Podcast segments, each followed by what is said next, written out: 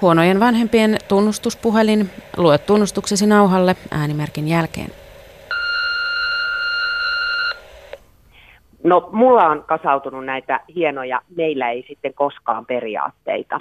Yksi näistä oli, että meidän lapsi ei ikinä näytä epäsiistiltä. No, tulos on se, että lapsesta tuli aisti yliherkkä. Hän ei kestä hiusten leikkuuta. Housut vedetään korkealle vyötärölle ja paita housuihin sekä siihen vielä sukat, jotka kiskotaan lahkeiden päälle.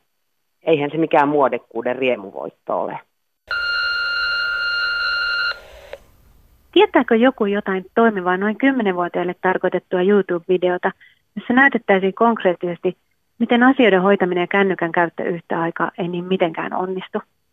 Esim. Että siivoaminen, repun pakkaaminen, pukeminen, ohjeiden kuuntelu, hampaiden pesu, ulko-oven sulkeminen tai muu ei mene ihan nappiin. Täydellisten ihmisten kotona ei koskaan syödä eineksiä.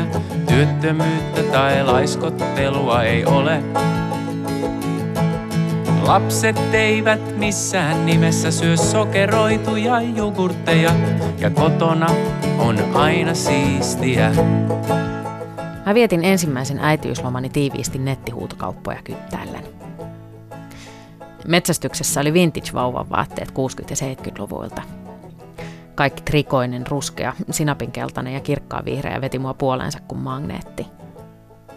Ja kyllä sieltä hienoja löytöjä tulikin tehtyä. Yleensä mä luovutin huutamisen innokkaammille siinä vaiheessa, kun potkuhousujen hinnat alkoi kiivetä 30 € yläpuolelle.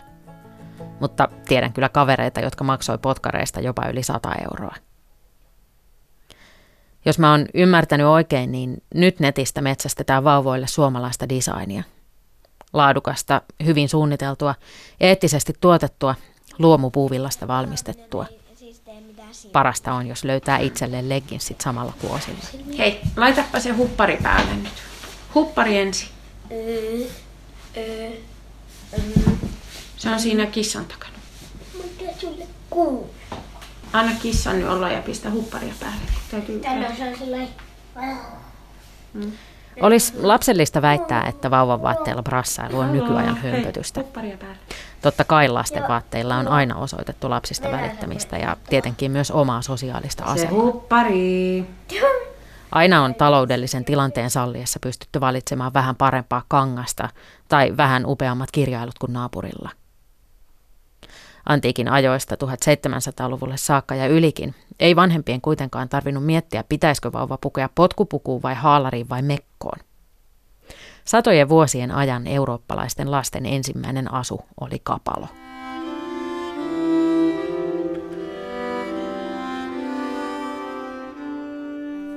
Voi kuinka ihanan puhdas vauva. Niin lämmin ja hyvän tuoksuinen kylmyn jäljiltä. Imettäjä nostaa pienokaisen pehmeän kankaan päälle ja asettaa sen niskan alle pikkuisen tyynyn. On aika laittaa vastasyntyneelle ensimmäiset kapalot. Ensin kiedotaan pienet kädet tiukasti kehoa vasten, ettei kullanmuru raavi itseltään silmiä päästä. Sitten kiedotaan jalat kapalonauhalla supisuoriksi, niin pikkuiselle kasvaa ylväs ja hyvä ryhti. Siinä se nyt pötköttää. Pikkuinen tupakkarulla. Tiukka kapalo oli eurooppalaisten lasten ensimmäinen vaate antiikin ajoilta 1700-luvulle. Vauvaa pidettiin täyskapalossa noin puolen vuoden ikään saakka, jonka jälkeen vaihdettiin puolikapaloon. Täyskapaloitu vauva oli tiukka pytikkä, kuin pieni halko. Kapalon sisällä kädet oli tiukasti vartaloa vasten ja jalat oli oikaistu ja sidottu suoriksi. Puolikapalossa kädet pääsi liikkumaan. Vielä keskiajalla lasta oli tapana kylvettää useita kertoja päivässä, jolloin se pääsi edes välillä sätkyttelemään koipiaan. Mutta 1600-luvulla, kun lapsen oman lian uskottiin parhaiten suojaavan vauvaa taudeilta, saattoi pikkuinen viettää kapaloissaan pitkiäkin aikoja. Kapalointi oli tapana kaikissa yhteiskuntaluokissa. Rikkaat kapaloi lapsensa ylellisesti kirjoituilla ja koristelluilla pellavaliinoilla, jopa silkillä. Köyhemmät lapset pötkötteli hamppukapaloissa. Vauvalle sillä tuskin oli kovinkaan paljon merkitystä, kuinka hienosti kapalot oli koristeltu. Joka tapauksessa ne on olleet tolkuttoman epämiellyttävät. Kapalot oli niin tiukat, ettei lapsi pystynyt liikkumaan niissä lainkaan. Ne hiersi ihon usein vereslihalle. Verenkierto hidastui kapaloissa ja joskus jopa tyrehtyi kokonaan. Ensimmäisinä elinpäivinä jopa vauvan myssy saatettiin kiinnittää kapaloihin niin, ettei vauva pystynyt liikuttamaan edes päätään. Miksi kapaloita sitten käytettiin? Siihen oli monta hyvin perusteltua syytä. 1. Jos vauva saa kasvaa ilman kapaloita, saattaa sen pehmeä keho vääristyä ja kasvaa kieroon. 2. Jos pieni vauva saa heiluttaa käsiään miten sattuu, se voi repiä itseltään silmät päästä. 3. Kapaloissa lapsi pysyy lämpimänä. 4. Jos lasta ei kapaloida, se alkaa ryömiä ja konttailla lattialla eläimen lailla, eikä koskaan opi kävelemään ihmisten tavoin. 5. Kapaloitua lasta on helppo valvoa. Sitä on helppo siirrellä ja sen voi kätevästi ripustaa naulakkoon roikkumaan. 6. Kapaloitu lapsi on rauhallisempi ja itkee vähemmän. Viimeinen kohta oli ihan totta. Kapaloidut lapset oli usein varsin rauhallisia ja uneliaita. Nykyäänkin levottomille vauvoille suositellaan kapaloimista ja tiedetään, että aistiyliherkät hyötyy painopeitoista. Entisajan kapaloissa oli kuitenkin kyse myös siitä, että todella puristavan tiukat kapalot hidasti vauvan sydämenlyöntejä. Tokihan se lapsi on pienessä pökkyrässä paljon rauhallisempi.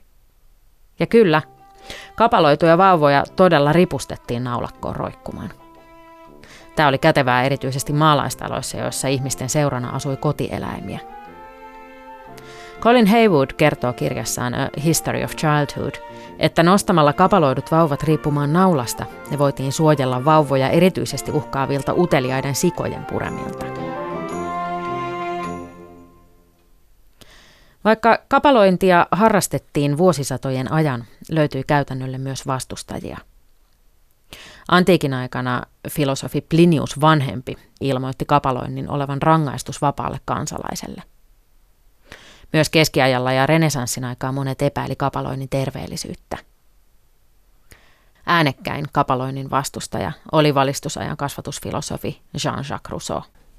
Tietävätköhän nuo hellät äidit, jotka vapautuneina lastensa hoitamisesta antautuvat kaupungin iloisiin huvituksiin, minkä kohtelun kapalalapsi maalla saa osakseen? Pienimmänkin askareen tarjoutuessa kapalalapsi ripustetaan naulaan kuin vaatemytty, ja sen ajan kuin imettäjä pitämättä kiirettä toimittaa askareensa, tuo poloinen riippuu siinä ikään kuin ristiinnaulittuna. Kaikki lapset, joita on havaittu tässä asemassa olevina, ovat olleet kasvoiltaan punasinervät. Kun rinta on ollut kovassa puristuksessa, ei veri ole päässyt kiertämään, vaan on noussut päähän. Ja on luultu poloisen olevan vallan tyytyväisen, kun sillä ei ole ollut voimaa huutaa.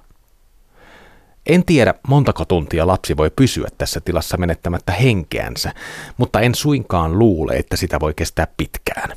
Siinä luullakseni suurimpia kapaloiden tuottamia mukavuuksia. Sitaatti on Rousseaun klassikosta Emile, eli kasvatuksesta vuodelta 1762. Sen on suomentanut Jalmari Haal. Kapaloimisen lisäksi Rousseau vastusti imettäjien käyttöä. Filosofilla oli valtava merkitys kasvatusajattelun muuttumisessa, ja niin sekä kapaloista että imettäjistä alettiin pikkuhiljaa 1700-luvun jälkeen luopua. Ja kun sanon pikkuhiljaa, tarkoitan todella pikkuhiljaa. Kapalointi oli Suomessakin tapana aina 1930-luvulle saakka.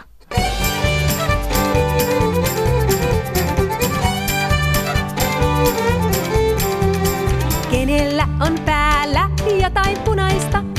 Jotain punaista. Kenellä on päällä jotain punaista? Jotain punaista. Sen on vuoro hyppiä, kellon jotain punaista. Jotain punaista.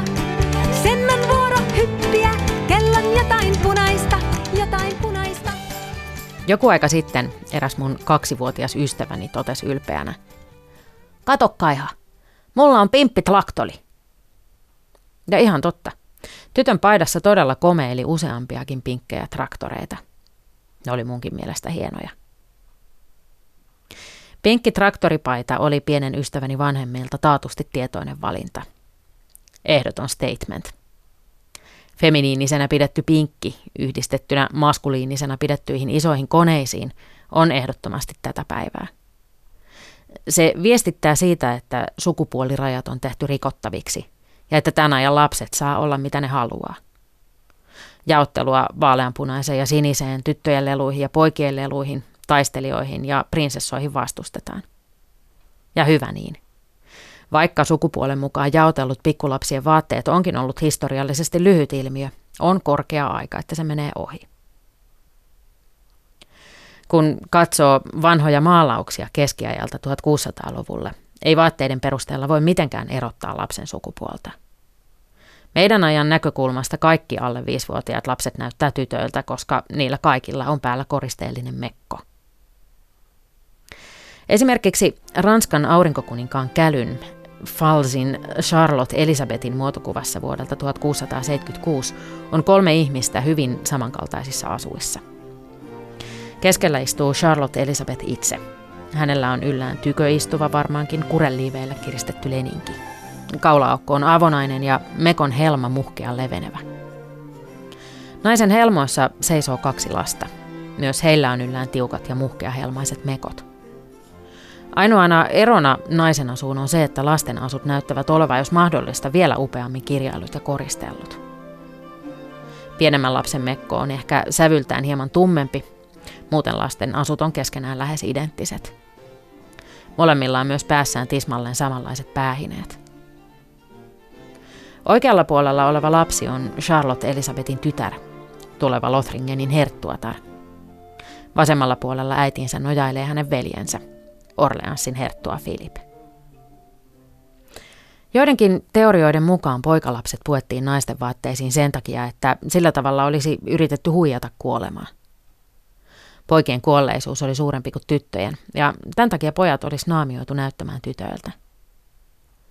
1600-luvulta alkaen pikkutyttöjen ja poikien vaatteet alkoi selkeämmin erota toisistaan. Köyhempi väki ei tietenkään pukenut lapsiaan koristeltuihin mekkoihin.